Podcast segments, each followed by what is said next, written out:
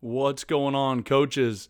Uh, hopefully, season's going well for you guys. Uh, go check us out over at runthepower.com. Uh, you can check out our free uh, membership, and then you can also check out our premium membership, which we update um, at least once a month, but normally least, as many times as twice a month. So uh, you guys go check that stuff out. Coach Walls has got some great videos underneath there uh, for our free and our premium members as well.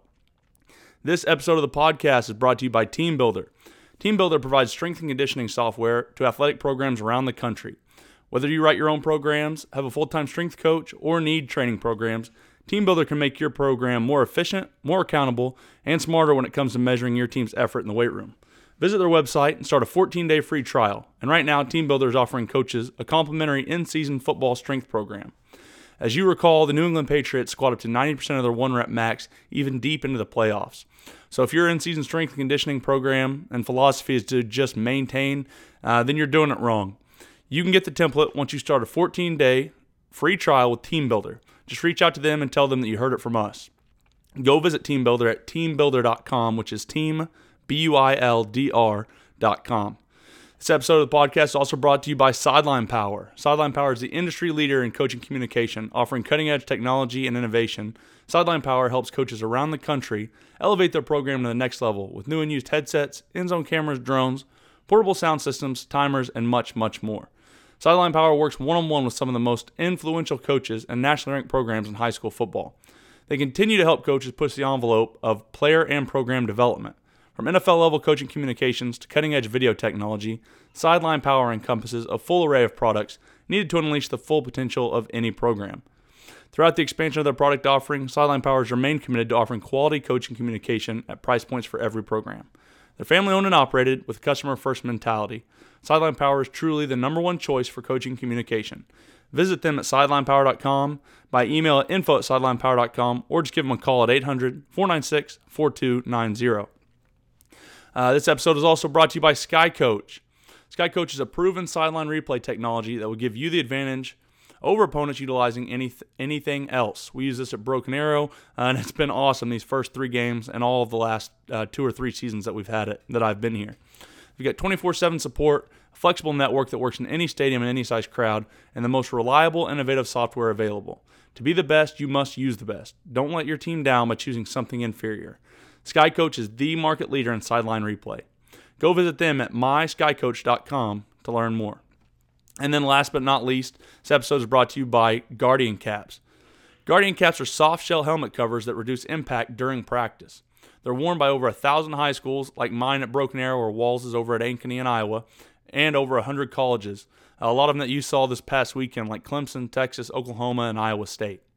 Most programs utilize them for their guys in the box to address the repetitive subconcussive blows that, as you guys know, add up throughout the season or an athlete's career.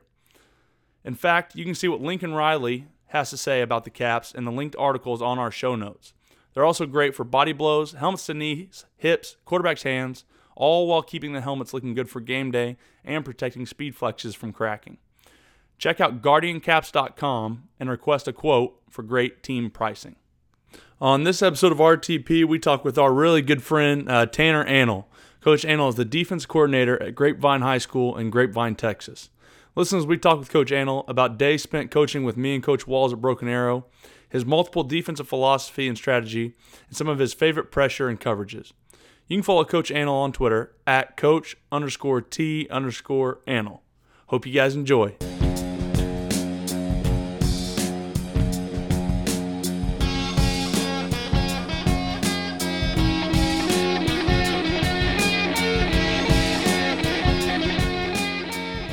My brother worked with me in Arkansas, so he already knew. He just wanted me to go over with him all the different uh, all the different columns I'll do, how to assign it, like how to put it in groups, the purpose for the groups, assign it to the coaches, delegate it, you know, and then what cut-ups are being made off of that, and how to delegate who makes what cut-ups and the purpose behind that, and then. So what, what cut-ups are you making practice wise? Because that's my that's my big one going into right now because I started getting into making a couple cut ups for every practice and I'm sending a certain cut up to tackles, certain one to guard, certain one to centers every practice, and then making a cut up for the meeting. Uh, and then I'm also kind of and I think I might have stole it from you or you might have taught me how to do it, but uh, I've got a, a, column for each of the positions. Left tackle as a column, guard as a column. You know, that way I can type in yep. my exact notes for that kid. Yep. He can see it right up there. Uh, it makes it a little easier. No so, what are you what are you what are you looking to make cut ups for in practice? Because obviously you don't want it to be every every uh, clip because then it, it, just takes way too long and the kids aren't going to be into it. So, what are you looking for for to uh, put in your clips? Well, the first first of all, not to not to change it up on you, they haven't gotten into practice cut-ups. It's mainly the end goal is to teach a guy how to game plan, mm. right? So that's what that's about. But but I'm not trying to throw it off or anything. To answer your question, actually, and yes. well, so anyway, so anyway, stupid question, Harper. I didn't know. uh, I don't know I was going to say. I know you're going to answer. You're answering for Harper, but uh, can I go back and talk about the game planning deal? Just because I saw you do it, and you and I were up at the office for the week of Jenks, or maybe is it two weeks out? How many hours do you think you and I spent up there? Like, I mean, you you had the most bloodshot eyes I've ever seen from looking at a computer screen. You were like going yeah, blind, blind from all the data that you put in. So I'll let you go from there. But dude, you you put in some serious data and find some serious tendencies. Yeah, uh, I think we we started that. I don't know what you were doing. Obviously, we were on different sides of the ball. I actually started like every because we followed them. You remember that? We followed them every game. We were getting the film that they were playing whoever they played the week before. Yeah, you and I we broke down every single game. I was trying to get tendencies on uh, zone blitz, like when yeah, when he was going to zone blitz, and then I was I wanted to have my my zone blitz beaters just ready to roll. So I was data I was data entry with all the different crap that I was doing every week. Once I fig- I was like going, man, we got I'm getting Jenks film every week. So by by the time we get to Jenks, I'll have every game input, and I can start building cut-ups from there. So I mean, the data entry was a process over the season. So that Sunday was Saturday was all right. Here's all the cut ups. Okay, sort it in my brain, kind of like what I'm talking to this defense coordinator about. Uh, you know, I got field zones. That's kind of not the most important. It's like back burner, maybe like third priority. The most important thing to me is formations and yep. backfield and formations. All right, get formation tendencies, down and distance, P and 10, first and 10, second down, now, here's the kicker on second down for me. I don't just do second down and one to two, or however you want to cut it up yardage wise. I do those as well, just like you do on third down. But I do another column for second down, specifically talking about how you got to second down. Okay. Was it after a completion? Was it after an incomplete? Was it a no gain? Was it a, a negative play like a TFL or a sack? Was it a short run? Which uh, was one to three, a medium run four to six, a long run seven plus. You know that tells you a lot. So when I'm looking at second down and you know three to four, second down and five to six, or however you want to however you want to look at it, how did they get to second down five to six? Because that's yep. going to change how you what your next call is. And sometimes, you know, like I, I've heard a lot of people, especially after that, dude, uh, tell me, man, you're wasting time. It's like, man, I might be, but at the end of the day, if I if I turn over every rock and I find something that you don't, I mean, there's a there's a thin line of eliminating the trivial and being efficient with your time. But I think I deserve, or I don't deserve, but kids deserve the best from me and us as coaches in general. So, and that's a piece that I feel like I do a decent job at, and I learned quite a bit through the GA years. And obviously, you get, I mean, you're football all day, every day. So off of that, you know, basic third down tendencies, and then I go back and make those cut ups that I had formationally, so I get a grasp of what their tendencies are, formation, backfield formation, and then split it face down and passing down, so I can add, okay, this is how here's plan A. I'm defending, right? It's a conservative plan A for this formation, you know, strong gun, uh, deuce, right? Strong gun, ace, strong gun trace, weak gun trips, whatever whatever it is. Here's plan A conservative. Here's plan A aggressive. Okay, here's the answer to plan A conservative. So here's plan B conservative. Here's the answer to plan A aggressive. So here's the plan B aggressive, right? And I'll go through all that stuff on a base down, passing down, separating the formations out that way. And you get, I mean, you can pull some huge tendencies off of that. Because um, if you remember correctly, Carter came in. I brought yeah. Carter in Sunday. I had, I had, everything done, ready to present. I showed, I remember showing Bobby uh, all that stuff.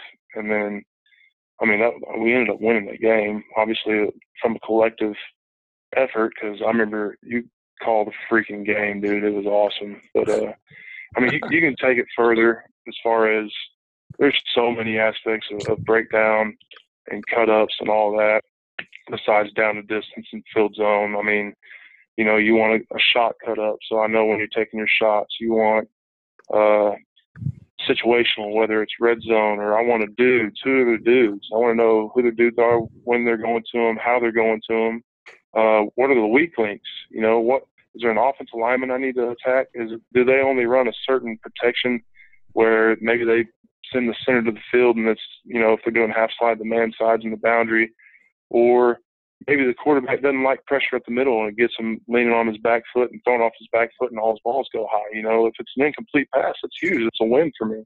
Maybe he's not good throwing the ball on the run, and I can call my pass pressure to where, you know, I, I'm emphasizing a front foot rusher and I have a contained player or it's maybe a second contained player, because obviously anytime you have a front foot rusher, you should have a back foot rusher, right? And if he gets out, worst case scenario, he's not good throwing on the run. Now take that, you know, don't want to take for granted some dudes can freaking skedaddle and you don't want them to get out for good, but all kinds of crap, man. I mean, I think, and then also don't get stuck in that phase of it. That's that's all analytical uh, data research. Then you got to go back and, and say you have a really, really, really strong staff and you can delegate and empower and create ownership of that breakdown and all those responsibilities. That way, when you go, hey, we're, we're going to have our front meeting, front meeting, tell me, you know, favorite runs. Okay, tell me what the what this formation is and what do you prefer front wise to stop the run, right? Vice versa, you come you go back in. All right, what's the favorite passes on base down? What's your favorite passes on passing downs? All right, what are you comfortable with? Why? Tell me what's going on in your head. All right, good. All right, everybody together.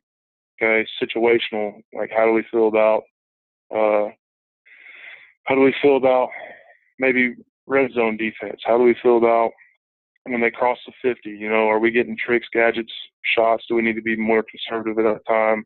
Okay, how do we feel about attacking those weak links? Are we picking up uh, tips pre-snap, or maybe a somebody's stance change, or cadence, or uh, what else can I think of? I'm going all over the place. I mean, I don't mean to ramble. I love it. What I was trying, what I was trying to get to is, as a def, as a defense coordinator, if I have a strong staff that can handle those responsibilities, like I got a guy that maybe he's putting in down in distance. And most of the time, if you're that guy, you feel like, man, I'm I'm a low man on the totem pole. But that's a huge job for me because within that down and distance entry, uh, you also have the responsibility of second down and putting in how did they get to second down, right? Like, I want to know how they got to second down. So when we come back and make cutups, guess who's going to be responsible for second down cutups? I don't mean just second down in whatever yardage. It means how did they get there? Explain to me how that offensive coordinator's mind changes. And now that guy is starting to learn how I think and maybe I don't know, maybe it ends up being a young coach that goes, man, if I can understand how he thinks this way, why can't I do his job? And ultimately, you want guys to move on, progress, and, and, and it only makes you look good. Like I tell players all the time, hey, do you think I want you to look bad? No, I want you to look good. My ultimate goal, like I want you to make plays. If you look good, I look good. That's right. If I, you know, yeah. I mean? if we look good, let's roll. But um, all kinds of crap. But here's let me backtrack and get back to if you have a strong staff that can handle all these different data entry and cut up responsibilities and then game planning as a staff and you know two heads are better than one however many heads are better than one. As a defense coordinator instead of you having to take the meat of that and maybe you're doing favorite run favorite pass base downs if you're a front guy like myself or not base downs uh like run um, excuse me, base down formations, and you have a backing guy that's strong. He's doing passing down formations, and you're already getting the grasp of all that stuff. If you have another front guy, or if you're uh, mainly a backing guy, and you have another backing guy you can lean on, then you can sit back and label like entry data the defense, and you can watch it from a watching a film standpoint, and not get lost in the data of okay, how do they attack when they close the middle? How do they attack split field safeties? How do they attack on, How do they attack even? Okay, what's their answer to pressure? Okay, so you you ultimately want to delegate those responsibilities and empower and create our defense. It's we's better than me, but it also enables you to do more as well. I like what you and said then, about. Oh, you said you know you, you said a couple times you're, you're kind of trying to figure out what the guy's thinking. I mean, every coordinator, I don't care who it is, and I know you just got a new job as a coordinator, so congrats by the way at uh, at Grapevine. But you know, if you break down that many games, so like you said, you had, you had all those games on Jenks, you were able to come up with a pretty good idea of, you know, Dub as a play caller, right? I mean, at least no kind of kind of what he's thinking. You know, uh, emotions at the time. When does he want to take shots? It just starts to build a, a story for them. And it was the same thing when I was researching, you know, Riggs. You know, if, if a team hit a big play on him, he's blitzing the next play. You know, so it's yeah. like you were saying, you know, it's not just looking at first downs. Okay, is it a first down after a big play? What's his response? Does he get angry? Does he play it conservative? It just says a mm-hmm. lot about the guy's personality as a play caller. And I think when you can kind of put yourself in the mind of those guys, and and that's just the way you know people are. I, I think it gives you an advantage and it gives you a chance to maybe stay a step ahead. No doubt. And on top of that just to add to what you're saying it, the cool thing about football is especially when you when you're going up against good coaches like like dub he's going to i mean granted he has a book out you know i'm going to use the word off the title but he's going to adapt week to week year to year based off what does he have in the cupboard? What is he playing against? Uh, you know, that can change week to week, like attacking a different defense. So you can never get really, I guess, bored. It's always evolving. It's always changing. That's the stuff where I get kind of excited about. And it's always something's always evolving. It's not static. I always liked Go yeah, ahead, Harper. You, got, you just got to be able to, you know, look at yourselves really, really well too. You know, I, I hear some defensive of guys that are like, oh, this team likes to run this, this, this, and pl- this play, but they're watching an offense going against, uh, you know, uh, an even front, and that team runs an odd front.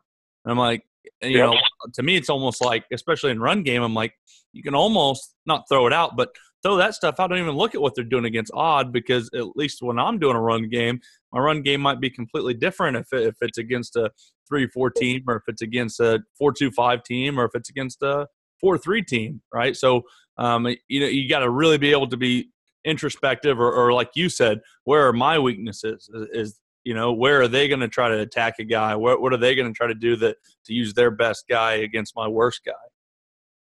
No doubt. On top of that, if you have the the capability or ability or whatever you want to call it to play both odd and even, you can end up baiting the guy into what you want. Sure. Moving to even odd, moving to odd from even. Or just like you got all these, man. I love when I love when people check the sideline because it's like I ain't got to stand when I'm in. I yeah. can check too. so maybe you got to cut up on what they check to. Maybe it's limited to certain things, or or Indy cut up. Like I got to, I love Indy. Uh, when I say Indy, like tempo offense. So there's been times I've been a part of staffs where you have like three defensive calls the whole game for when they're going tempo because you know what those tempo plays are. You know, uh, man, what what else did you touch on that I had a thought in my head. I just lost it. Whatever. Sorry. my brain, is, my it, brain is it tough? Because I've heard some, certain coaches say that going from an even front to an odd front really screws up the linebackers, and that they think that you need to be if you're going to be three four that you need to be three four the whole year and and have those principles and maybe go that three four under look, but not to get into from four two five no. four three two odd. Do you think it changes that much for the linebackers as far as responsibilities and pulls and, and all that stuff? No, sir. Uh, a four three where you're playing with like a true mic is a little bit different. But if you're going from odd to a four two five and the two Yeah, it's- inside backers, It's split Or backers. 30s. Split backers Yeah. anyway. Either way, yeah. you're you're just teaching guys how to play behind the bubble, which is a shade five or a G five, and how to play behind the three technique. And if you got a four or a four eye, that's ultimately like the way I do a four is I kind of I don't squat or stance or anything, nothing like that. I inside foot back, uh, head up four technique, and say, hey, own the B gap. If you get reached, you know, fight it, push, pull, flat down line. If you really get reached, ricochet off the guard. Don't get reached by the guard. Like I'm okay with you losing that. So when I'm playing behind the four from an inside backer, it's just like teaching, hey, you're playing behind the three technique. Okay, their their their tips that they're attacking are different, but their gap responsibilities and, and understanding leverage and stuff like that's not going to change for that second level on the inside. From the outside, man, if you're if you're running pressures with these outside backers in an odd system and they're spilling and leveraging, well, first of all, if you're building a system that can adapt odd to even or evolve, or I mean, I'm using all these daggum words. If, you're, if you're building it from odd to even, you're going to have an outside backer where you should have an outside backer that's more like a safety and can cover ground, right? And you should have an outside backer that is like, in a perfect world, Lawrence Taylor, and he becomes the fourth down. And dude, you could move them to where they're both on the same side of the field. It doesn't matter because once you enter an even structured defense, excuse me, you don't have to worry about that guy being a forced defender. You got somebody else being that forced defender, whether it's the boundary corner or the boundary safety, or I don't necessarily like doing it. I try to keep the inside backers always spill guys. Uh, a Willie Backer being a force player. I know, I know what else you said that escaped my mind earlier, talk, talking about looking at yourself, which is a great point. Great point. That's Saturday for, in my mind, is let's put this one to bed. And, and as we're putting it to bed, you know, what were we good at? What were we not good at? Where are people going to come back and get us? And that's something we got to cover, not only in film and chalk talk with kids, but we got to go walk through those things Monday and and say, hey, look, you're going to get this again, and this is why. So let's fix it. Not to not to come back on that, but that's what escaped me earlier, and I thought it was a great piece that you threw out there. And then, Coach Harper, if you want me to come back to the cut ups for practice, Yeah. kind of- now after you guys made fun of me, come back to the the practice cut ups. All the way around. yeah, everything's cyclical, right? That's right. Just Kind of alluded it, but uh, you're you're actually uh, you guys got Max, don't you? Matt. Neither one of y'all got Max, like a like an Apple laptop. Ah. Oh yeah, Max. yeah, yeah, Yes, yes, yes.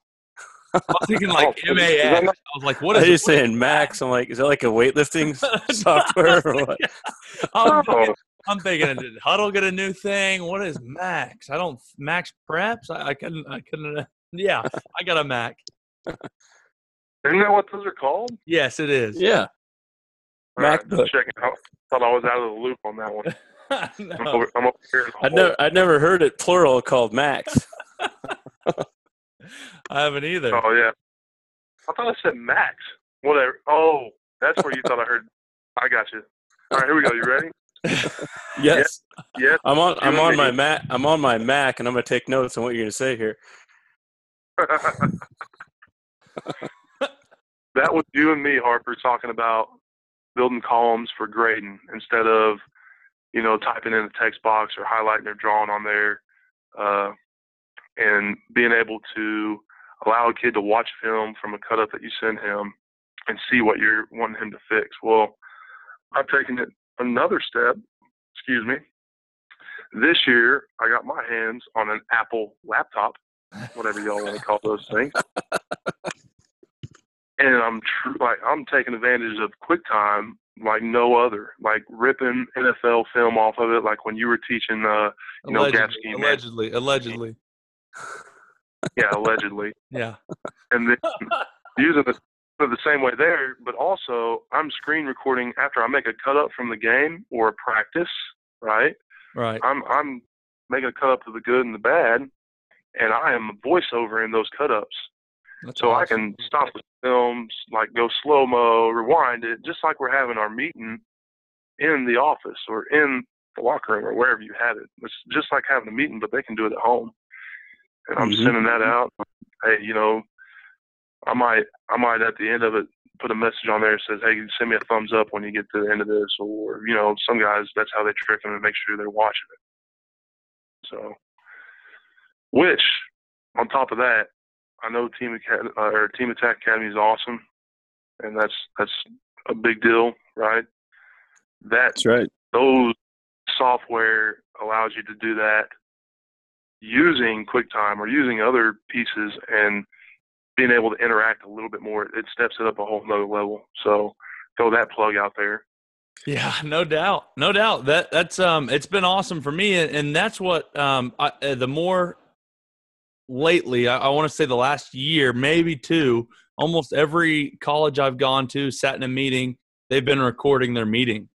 You know, and, and obviously that's because they get a little bit more time probably with their kids and stuff. But I mean, they're getting those meetings even recorded. Someone's in the back with an iPad, they're recording their meetings, and I'm going to assume they're putting it up on their on you know whatever whatever software they use, uh, you know, and uh, some some poor GA or, or whatever whoever it is is is recording a, a one one and a half hour uh, meeting. No doubt. So kids can go back and review it because God knows not very many of them are writing stuff down nowadays. That's exactly right. I My never- question is though, what wrote it down. why why would you meet for an hour and a half? Though is my question. Who's meeting for an hour and a half? We've me and Walls have been to a couple, Yeah. and it was brutal. Were they were they actually getting stuff? Were they meeting or were they like BSing? Uh, bleh, I don't know. they were a little bit of a kumbaya circle. We're getting a little stuff done. It was just, it was, it wasn't my idea of a good meeting. I'll tell you what, though. I went to uh, uh, Warehime. It was the offensive line coach at Texas. And now he's the tight ends coach. His meeting was by far the best meeting I've ever been in. Like it was whatever, sure. 15 minutes. The kids were sitting down, backs were straight up. They were yes sir. They were into it, and he was he was like not not a dick. He was just like force he had a forceful voice. Made sure he knew everyone knew exactly what he wanted out of it. They were yes sir, and it was like actually a constructive meeting. 15 20 minutes they were out. No doubt. I think 15, 15 20 max is perfect. Exactly. I mean, that's that, that's all the research they say. I mean, in education, I mean, what what could be so football's fun, right? I mean, so you'd think kids kind of want to learn about football and be good at it. You know, Mhm. Maybe maybe they're maybe they say there. I think they still say you know attention spans fifteen to eighteen minutes. But in the classroom, they say the same thing, and that's a boring subject like chemistry. Why would I stand up there and talk, you know, for thirty minutes about chemistry? I'm going to lose them. Well, sa- same thing in football, dude. What and why try to fight it? You know, you see here's a bunch of these coaches, you know, ah, kids need to be able to do it, and kids these days, and all this. It's like, dude, you need to change, right? Yeah. It's easy. It's easier for one person to change than it is to try to change an entire unit of people. You know, play to the strengths, figure out better ways to teach. You know, you, you can't just teach one way. Not everybody learns it the exact same way. Annell, you learn things differently than I do.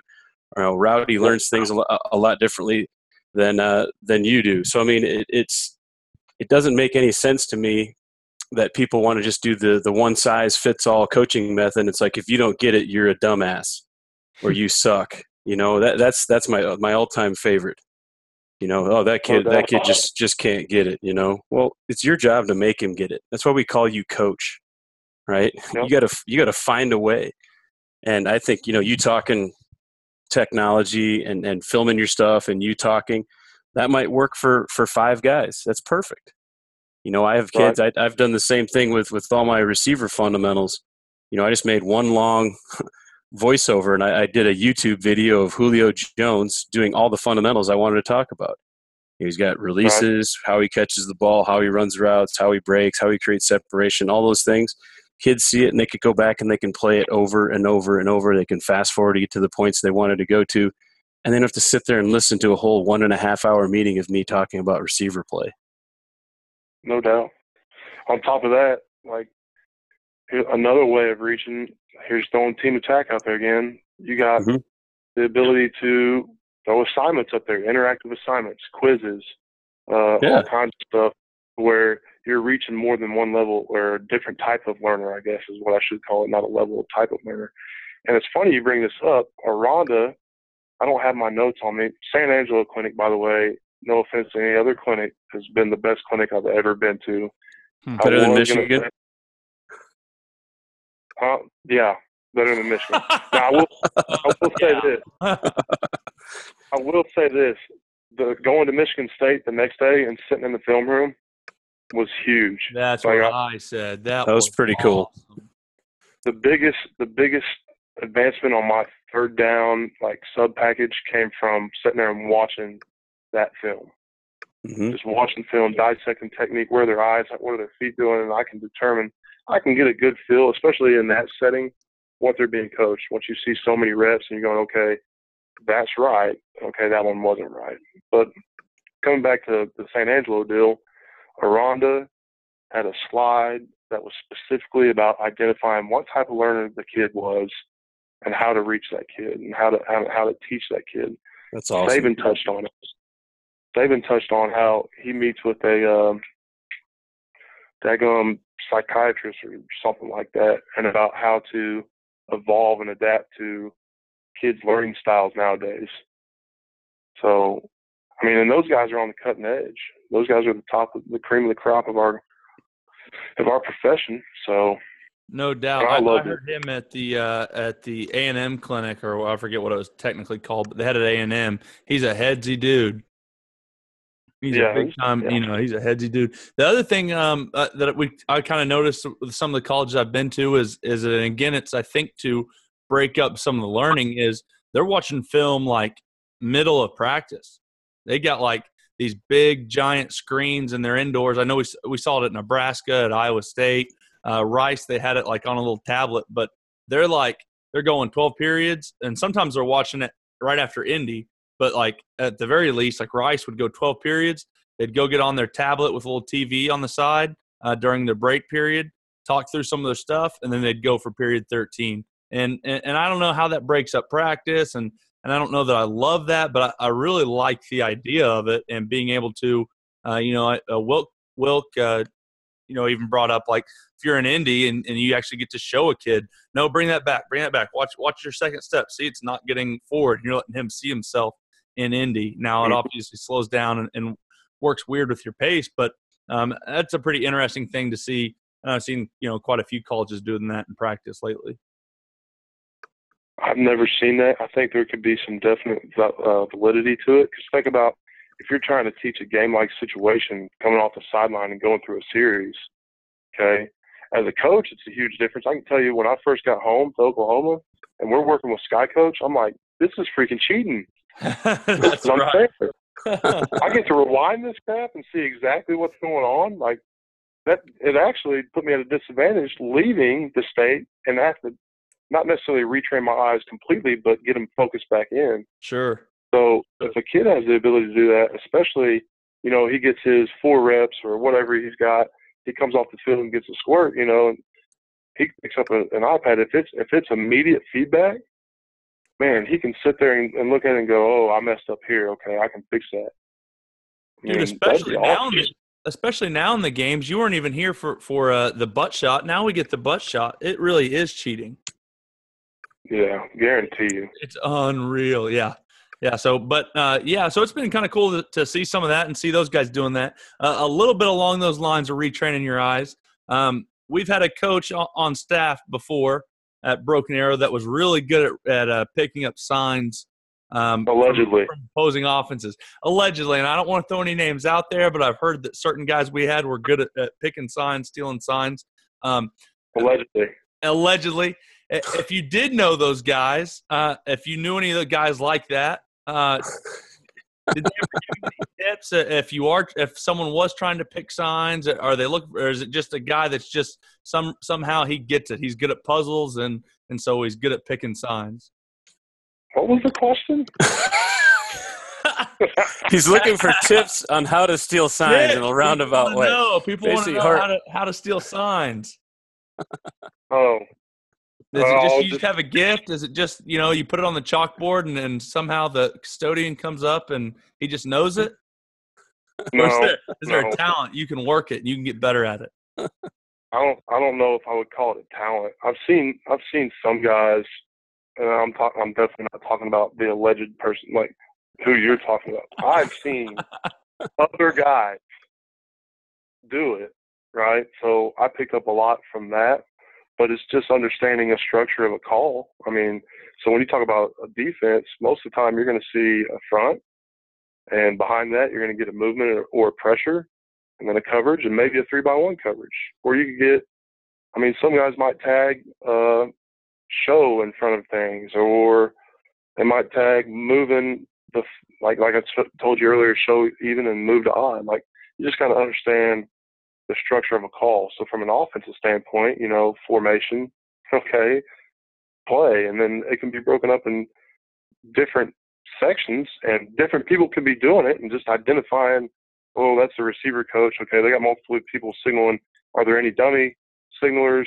Watch the eyes of the quarterback. You know, the quarterback looks away before some slappy. I love stinks. that. That is my Yeah, it's not- favorite thing in football. Yeah, it's not him.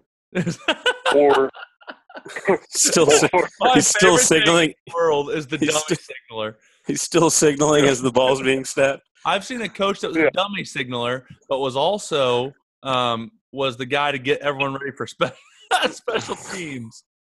And so, Yeah. first and second down, he was the dummy signaler, and on third down, he, he had to leave to go get the punt team ready. And so there's only that does not add up. He must be off just for that play. He's yeah, not signaling that play.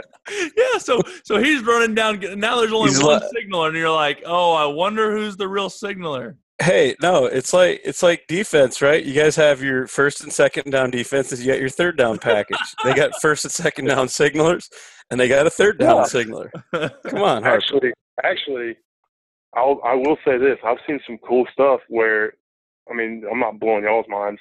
They'll change the live signaler every series, Yep. Sure. or No. may, maybe quarter. Or I've been a part of a staff where a dude actually knew the signals and was calling different calls because of defense. I'm not going to call it plays, but the whole premise of the week was okay, the person that's nonchalantly over there squatting down, that squatting down is the signal. Arms crossed is a signal, and it's the whole freaking call. One hand on the chin is a signal, right? One Gus hand on the Malzahn. Dude, well, Gus a little bit. Yeah, yeah I hear you. He did some of can, it. yeah. Not to, not to. Well, I'm that not was our old. That was our old uh, uh, purple or 505, whatever our our uh, go on to. Uh, the quarterback would be signaling a bunch of stuff with his hands, and he'd he'd tap his heels together. Yep. A bunch of BS with his hand, tap his heels together, and that was our 505 or purple or whatever. I forget what we called it. It had a bunch of different names, but Nebraska was doing that on defense. They had, like you said, uh, Annell, they had uh, three different colored hats, and that's what they'd say every time. So, hey, hey, blue hat's live. Because I'd, I'd be standing there, hey, hey, green hat's live, and they change it every every series. Yep. hmm That's kind of like you brought up Malzahn. The board, okay, colors on the board can mean, you know, multiple different things. And I wasn't an offensive player. I'm just, from what I could gather, a certain color would make the board live, another color would make the signal live. A color could make, you know, the board live and it was the direction of play. There's all kinds of different stuff. The numbers, if the numbers are live, it could be like, uh, I remember Norvell, like Gus would call inside zone Indy, and he'd have Indy back and Indy dash and Indy back dash, and Norvell would ended up changing it to like Phoenix and Phoenix back, and then instead of saying Phoenix back dash, where he would say Tempe and Phoenix dash, but those also have numbers like 12 and 13, Yep. right? yes, So so the board could be live, and 12 and 13 would be just like signaling Phoenix, you know, Ah. or 92, or like say for instance 90. If if the board was live and 90 was up, Gus was like by position he had a nine man, which is most people would know as an X. Okay, the three man was the H, the four man was a tailback, the five man was uh, the slot that would also be a tight end depending on personnel. yeah, the Y. And, and yeah, and yeah, the Y, thank you, and the two man was the Z. So the board would say 90, and it would be the nine man's running a, a zero, a hitch. So the next guy knows he's running a seven cut and a smash, or say 20, you know, and that'd tell where the read side is and all that crap. I mean, it's not hard to figure out. You just got to have some football savvy and understand the structure of the call. And then when they throw fancy stuff in there, like dissecting who's live, who's not live.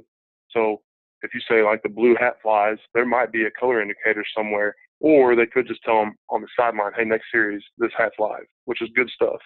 But yeah. I've been a part of color coordinating things where you held up a like a block of colors, so it would be split into four sectors, uh, like like a coordinate plane. There's a geometry teacher uh, throwing throwing that out there for you, which I'm out for two now. But anyways, that's, that's different than business. But, but yeah, no doubt. Top left, we would say, hey, the top left corner is the live color. Which so which whenever, which quadrant would that be? One. I believe. No, four. Dang.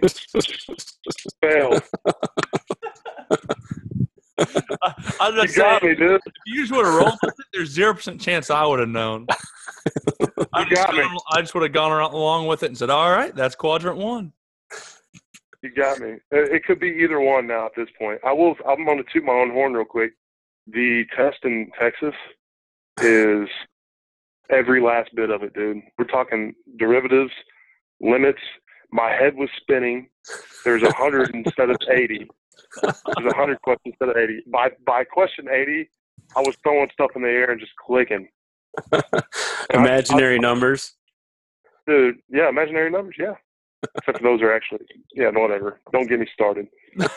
the uh, so I thought for sure I failed that dude. I was like, man, I don't know calculus anymore. It's been so long. Like I don't have, I'm just going to take this thing. Like, I looked at something for a week, went and took it, and thought, I'll find out what I need to fix, and then go take it again. I freaking passed it. And I didn't tell my coaches. I didn't tell my coaches for like two weeks. They're like, Did you pass it? I'm like, Man, I'm, I'm going to have to get a different job other than math. Because you, you, didn't want to do math? nah. You get the Mickey Mantle gene, man. Show up and yeah. you roll. I guess. So the the signal stuff, allegedly. back know, to your board. Back to the board with the colors. Real question is, what's yeah. the best binocular to buy? Man, I like the the autofocus, kind of like marine. Why are you asking me? I don't. I don't, I don't know anything. Uh, you were you were you were at, at some big time colleges. You were around. I just assume they use binoculars. I don't know. I've never been up in the box. I was never. I was I like, never privileged enough to ever be in the box. I never saw anyone use it, but I think the golf rangefinder would be clutch. You know, small, easy to use, little telescope lens. Yeah. I've never used that personally, but I hear you. so, allegedly, if you were going to pick or steal signals, just understand the structure of calling an offense or calling a defense, pick up the rhythm. There's a lot of slaps out there that make it easier. that and that and that's honestly my favorite part of the whole thing is because there's still people out there that are like, dude, people don't steal signals. They they can't steal our signals. They can't say like every almost every single tempo team or any state I've been in, it doesn't matter what level, there's people stealing signals. Period. So so when I got to the uh and, and it's funny how like you talk about things being cyclical. When I got to Grapevine I made it for the spring game after two series, I was telling I was telling people on the sideline, nah, they're running levels. They're running smash, mesh, cross. it's air raid. And then the carryover from like Dana, like Dana Holgorsen, like uh-huh. early and late formation. Like I'm like going, man, dude, you all do the same crap. Like I remember, I remember Santa Fe. Santa Fe was like calling. Their signals were so similar to like OU. It wasn't even funny because I go to I went to a Bedlam game this is after the fact from Santa Fe, and we played them twice that year. And I'm watching the, I think it was after the fact. I can't remember. It was after the first one, maybe. I'm watching OU signals. But that that's what will really get you. Allegedly, if you're a type of guy that likes signals, uh, when you know you're a fiend and you're at a football game and you're looking at the sideline and you're sitting there just telling yourself we're going to do this, we're going to do that, and somebody's like, "What are you doing?" And then you get caught up in it and you're like, you actually call it, and they're like, "How did you know that?" And I'm like, "I don't know. I was just guessing." Yeah. Oh, but OU oh, OU signals. I was like, dude, that's Santa Fe. Yeah. What these? They just went down to Norman and said, hey, can we do what you're doing? what are you guys using? Okay, cool. We will too. Yeah. Well, that's what we I'm- played I'm East sure- Carolina. We played East Carolina one year, and, and Lincoln Lincoln Riley and I guess Cliff were still using the same the same signals or, or something. I I don't know, but our backup quarterback would stand on the sideline and scream out the play every single time. Yeah. Speaking, hey, there's another one. Speaking of quarterbacks, here's another air raid thing. Okay, let's let's signal the play in to the quarterback, and then let's watch the quarterback signal with both sides. Yes, and his is always the simplest signals. Come on, dude. I don't even need to watch the sideline now. I'll just watch No. the quarterback. You, sir. Freaking slap. Yeah. Well, what was what was the tell you guys had Harper on the O line? You guys didn't even realize it for the entire year. Oh, the entire yeah, the entire year, my fre- my true freshman year, um, we would have to give a signal for protection. So whatever, left or right protection to the running back. Well, every time it was a pass, we'd give left or right protection with the center's hand, and he would never do it in the run game. So it was it, it went back and did a study, and it was literally 100 percent of the time it was a pass. Beautiful. you, you know what you hear on our defense? Party, party, party. Yep. And it Pass, pass, pass. Yep. Party, let's go. But I mean, hey, we we talking about signals and all that crap. At the end of the day, I mean, does it help coaches? Sure. Can it can it help kids? Maybe. You don't want to sit there and try to tell them too much while they got their eyes on their kids trying to play play football. It's the same deal in a different realm. It doesn't matter how much I know; it matters how much the kids know. So I can get on like here's a here's a deal that I touched on some Twitter deal the other day. There's a spectrum of coaches I've observed at clinics. On the spectrum, on one side, let's say on the left side, there's a coach that doesn't know football all that well. You're sitting in the clinic, he starts talking about some, you know, undercover three defense. And like, okay, cool. I'm going to see if I can pick up something different from this guy. And then he starts talking about how to play um, a five technique, and it's completely wrong. You get up and you walk out, right? And you ask yourself, how did that dude win ball games? He's obviously won a lot of ball games, or else he wouldn't be talking right now.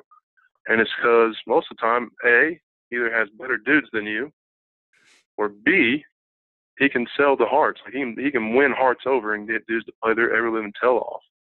Or see, he has both of those things, right? Sure. on on the far right of that spectrum, you might have a guy that knows football like the back of his hand. Like he can sit there and chalk talk with anybody or do these chalk wars. And I'm not trying to hate on anybody that does chalk wars. I don't really get off to them because it, at the end of the day, it's who has the marker last. And I'm not. I mean, you puff your chest out and stuff. That that don't mean you can actually get it done in the game.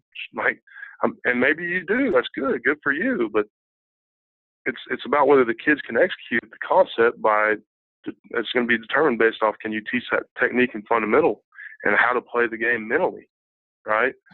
So Right. on the right side of the spectrum, you got coaches that know football in and out but can't win hearts, right? They're not going to win, or those they'll probably win less games than the left side, right? Maybe maybe they know football and can't teach it. And then in the middle, you got the combination of, hey, this guy knows football. He can relate to kids, teach the game, get them to execute techniques, fundamentals within the call, within the system, and he wins hearts, and he's got dudes balling. That's that's where, and there's it's few and far between. There's not very many in the middle. There's a lot on the left. There's a lot on the right, and you know, I'm not sitting here saying where I fall on that or or where anybody else falls on that. I just think that's that's a call like, hey, call to arms. Let's make sure that we're learning and growing, whether it's learning more ball or learning how to develop relationships. You know, because at the end of the day, we're in a relationship business, and what you know, number one priority to me, you know, I talked to my my staff today and said, look, I know the timing. Uh, this is quick hitter or whatever, but I want y'all to understand. I'm gonna I'm gonna let you see a piece of me. Here's my heart. Number one, number one priority is kids. Right? We owe them we we got to give them the best opportunity possible to make this the, best experience that they can possibly have. So, I mean, I say all that, and I'm I'm ranting and rambling and all that crap, but No, that's I what mean, Right. exactly right, and that's what me and Walls just talked Yeah. about this literally 30 minutes before the the podcast. Me and Walls were talking, and, and I can't remember exactly how you put it, Walls. I'd like for you to to say it again, but something about you know the art of coaching, or, or what was it? Yeah, it's like you know, there, there's a science to coaching. You you just explained it, Tanner. You know, the, the science is you know the X's and O's, the strategy, Yep. the the fundamentals, and those things. The art of coaching is how do you teach those things? You know, can you No get doubt. people? Can you get people to buy into you? Can you get people to buy into what you're selling? And can you you know get up, get on a kid's level to where you can get him to do those things really really well and and enjoy doing it? You know, and then the guys that you're describing in the middle, to me, that's like, you know, I think Dub said it the other night when we talked to him, that's a master coach. And that's like that's like the ultimate, that's where you want to get to. You know, I think and, and and the master coach understands that the game is going to keep changing, the game is going to evolve. And once I feel like I have it licked, well guess what? Then you're gonna have to reinvent yourself and start all over again. And that's kind of the No cool thing with with with ball and life. But yeah, it is there's a science and there's an art and I didn't understand any of that stuff till I'd met Moles. You know, Coach Moles was the one that taught me that. He's like, "Walls, you'll understand the science. You're a pretty smart guy." Said, "But your your art of coaching right now needs a lot of work," and he was exactly right. So that's kind of what I set out to to really improve. And and honestly, when when younger coaches talk to me, they probably get bored because that's all I really preach to them. But that that's what That's everybody needs to work on. Yeah. Yeah. That's the foundation of our of our of our mission of our profession. Well, that's something. My, that's, yeah, that's something my dad said forever too. He's like, uh, you know, I'm growing up and I'm like, Dad, aren't you worried to like tell anyone what you guys do? Like, why isn't it a secret? Or like, why do you? Why are you so open with other coaches? And, he's, and he, he was like, Well, I don't care. I can, I can tell them everything I do. Doesn't mean they can coach it up. Mm-hmm.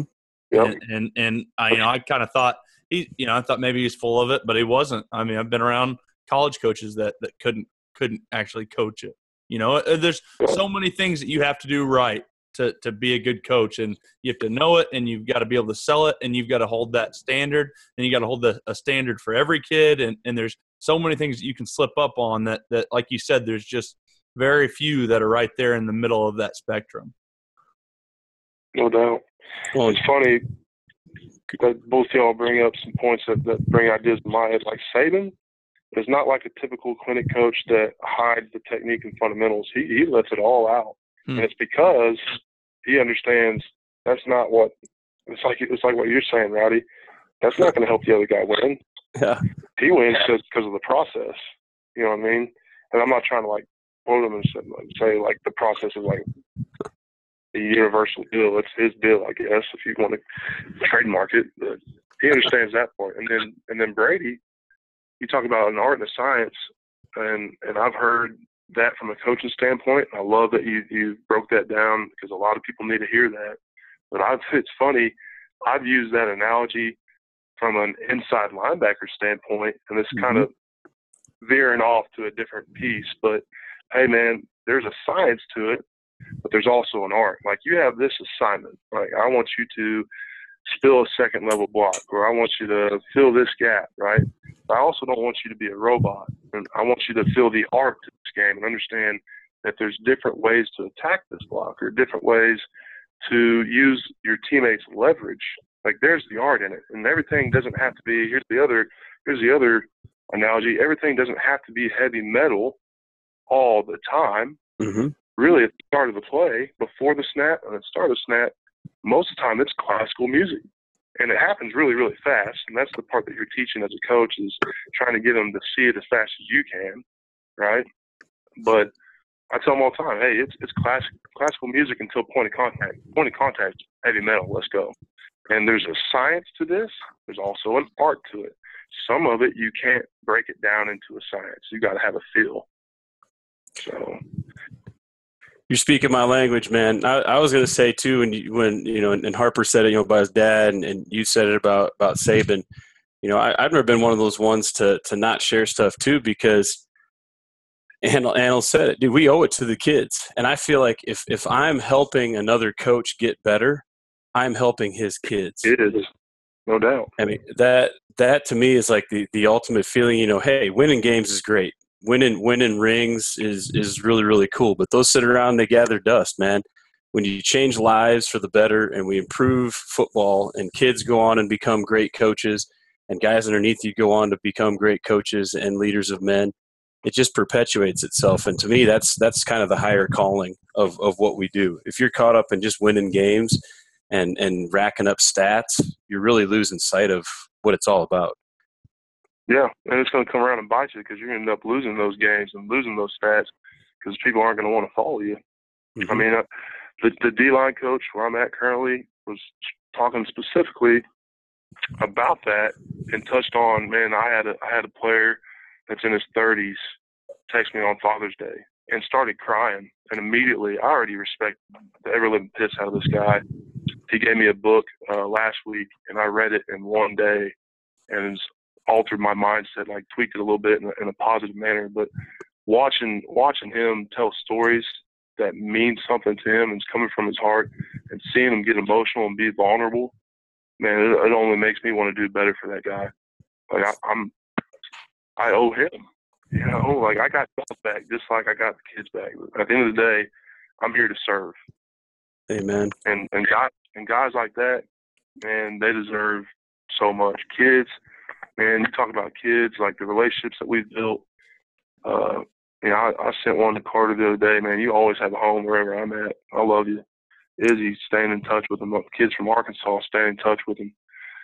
Shoot, kids that uh, I GA'd and, or I was a GA when they were playing, however you want to call it, man. We we still talk to each other. My coach, man, I talked to my coach probably a couple weeks out of the month. I mean, that's what really matters. Um, That's the bottom line. Yeah, there's no doubt, and it's good when you when you do have a relationship with that. I never I never really built a real big one with any of my with any of my position coaches, so um, it, it, was always cool. And I'll tell you one, I had a kid from Longview, my best friend. You know, his head coach from high school texted him like every other week, and it was just so cool. Like he'd have went to bat and, and died for his head coach, and it was you know that's kind of what you want to not maybe not that crazy, but that that's kind of what you want to the kind of impact you'd like to leave on some kids. I just saw, I, I don't know if you guys will remember, but I don't know if you guys remember Robbie Calhoun. Yeah. I just saw Robbie yeah. Calhoun. I just saw Robbie Calhoun yesterday. He's still the same height and he's probably uh, 295. Uh, and, and, and, he's starting now. Yeah. Starting on the offensive line. You know, a kid that was as a junior was 175 playing safety, playing whatever, six string safety. And I said, well, let him come play offensive line. And, and some of those coaches thought, you know, laughed at me, thought I was crazy or whatever. And, and it was just really, really cool to, to see him and see, you know, what what he's done. I had another kid that didn't start, you know, Peter King. Now he's starting over, uh, you know, as, as a true freshman, you know. So uh, it is cool seeing those guys and see those guys come back and seeing some of those guys really take off even, you know, into their college years, especially with those with those lineman type kids because they just some of them you know don't grow till their later years. That's gonna do it for this episode of rtp we want to again thank all of our sponsors. You guys make sure and go check them out. Community by telling other coaches about run the power. And if you enjoy running the power go get your shirt long sleeve or hoodie at runthepower.com also if you have any topics or any questions you would like for us to discuss in the next podcast, simply rate our podcast and then leave a comment in the writer review section of the podcast app. This will help our podcast rating as well as it'll allow us to answer the questions you all want answered. Make sure and go check out our blog at runthepower.com. Follow me on Twitter at Harper underscore coach and Coach Walls at Coach Brady Walls. Run the Power now also has its own Twitter and Instagram, and you can find that at Run the Power. Hope you guys enjoyed this one. Talk to you soon.